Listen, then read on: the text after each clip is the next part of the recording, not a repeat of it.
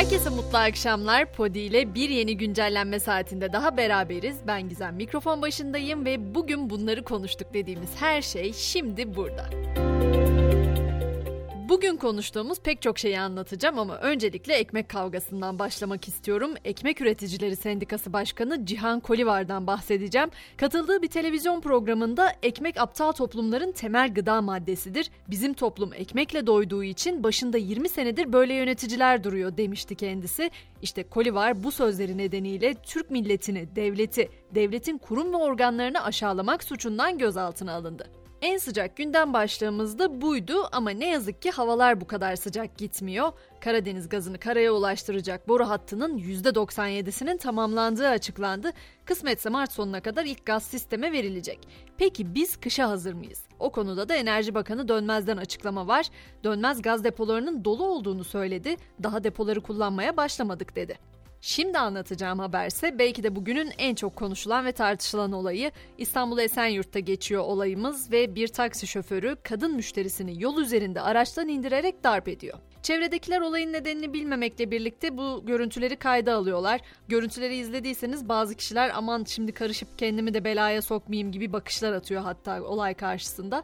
Olayın nedeni hala bilinmiyor. Detaylar netleşmedi ama geçen yıla gidecek olursak bu toplu taşıma ile ilgili artık can güvenliğimizi sorguladığımız noktada sonuçlanan bir dava var. Ondan söz edeyim. Kadıköy Kartal metrosunda tartıştığı iki kadına bıçakla saldıran Emrah Yılmaz'a mahkeme üst sınırdan 11 yıl yıl 2,5 ay hapis cezası verdi. Mahkemenin gerekçeli kararı ise bence çok önemli çünkü diyor ki cezada indirim yapılması sanığın topluma kazandırılması yerine vatandaşların can, vücut ve mal güvenliklerini tehlikeye sokar.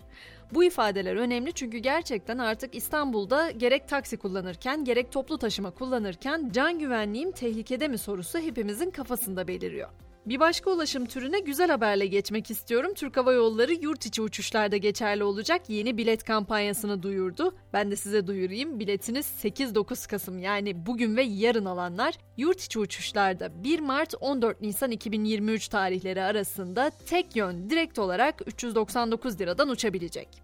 Bugünün yine gündem olan hatta sosyal medyada çoğumuzun birbirine yolladığı haberden de söz edeyim. Bülent Ersoy evinin yakınındaki camide okunan ezanın makamlarının yanlış okunduğunu söyleyerek cami müezzinini evine çağırdı. Müezzine makam dersi veren Ersoy daha sonra yakınlarına işte şimdi daha güzel oldu yorumunu yaptı. Bu haberi gördüğüm andan beri aklımda hep şu sahne canlanıyor. Benim çocukluğuma denk gelen zamanlarda Ramazan aylarında her akşam bir başka ünlü sanatçı okuyordu. Bilmiyorum o zamanlar Bülent Ersoy okumuş muydu, denk gelmiş miydik ama eğer okumuşsa sanırım yakın zamanda arşivlerden çıkarıp bunun da haberi yapılacaktır. Geçiyorum olmazsa olmaz Twitter haberlerine. Cici Hadid bu sefer sosyal medya platformunu gündeme getiren isim çünkü kendisi Twitter hesabını sildi. 27 yaşındaki model Instagram üzerinden yaptığı duyuruda insan hakları birimi üyeleri de dahil olmak üzere Twitter'daki toplu işten çıkarmalar nedeniyle hesabını kapattığını söyledi. Hadid uzun zamandır ama özellikle de yeni yönetimiyle Twitter gitgide daha fazla nefret ve bağnazlığın çöplüğü haline geliyor. İçinde bulunmak istediğim bir yer değil ifadesini kullandı. Peki dünyanın en seksi erkeği sizce kim olabilir? Ufak bir ipucu verecek olursam Kaptan Amerika demem yeterli olur sanırım. Marvel'ın bu sevilen karakteriyle adeta yıldızı parlayan Amerikalı oyuncu Chris Evans bu yıl People dergisi tarafından yaşayan en seksi erkek seçildi. 41 yaşındaki oyuncu bu ünvanı alınca derginin de kapağı oldu haliyle ve dedi ki yaşlanıp sarktığım günler geldiğinde bu kapağa bakacağım.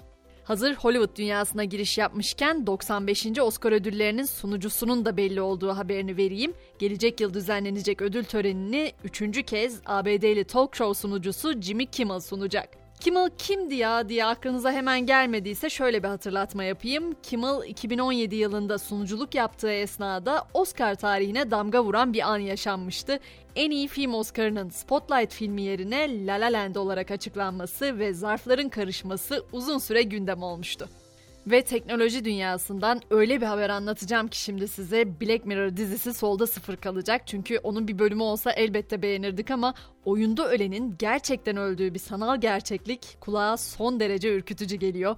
Daha önce telif haklarından dolayı satışı durdurulan artırılmış sanal gerçeklik gözlüğü Oculus Rift'in tasarımcısı yine tartışmalı bir projeye imza attı. Amerikalı girişimci Palmer Luckey tarafından tasarlanan sanal gerçeklik başlığıyla yönettiğiniz karakterin oyun sırasında sanal dünyada öldürülmesiyle birlikte başlığınıza monte edilmiş patlayıcılar da sizi öldürmek üzere harekete geçiyor. Palmer Luckey'nin katil başlığı adı verilen bu set teknoloji dünyasında epey tartışma yaratacağı benziyor.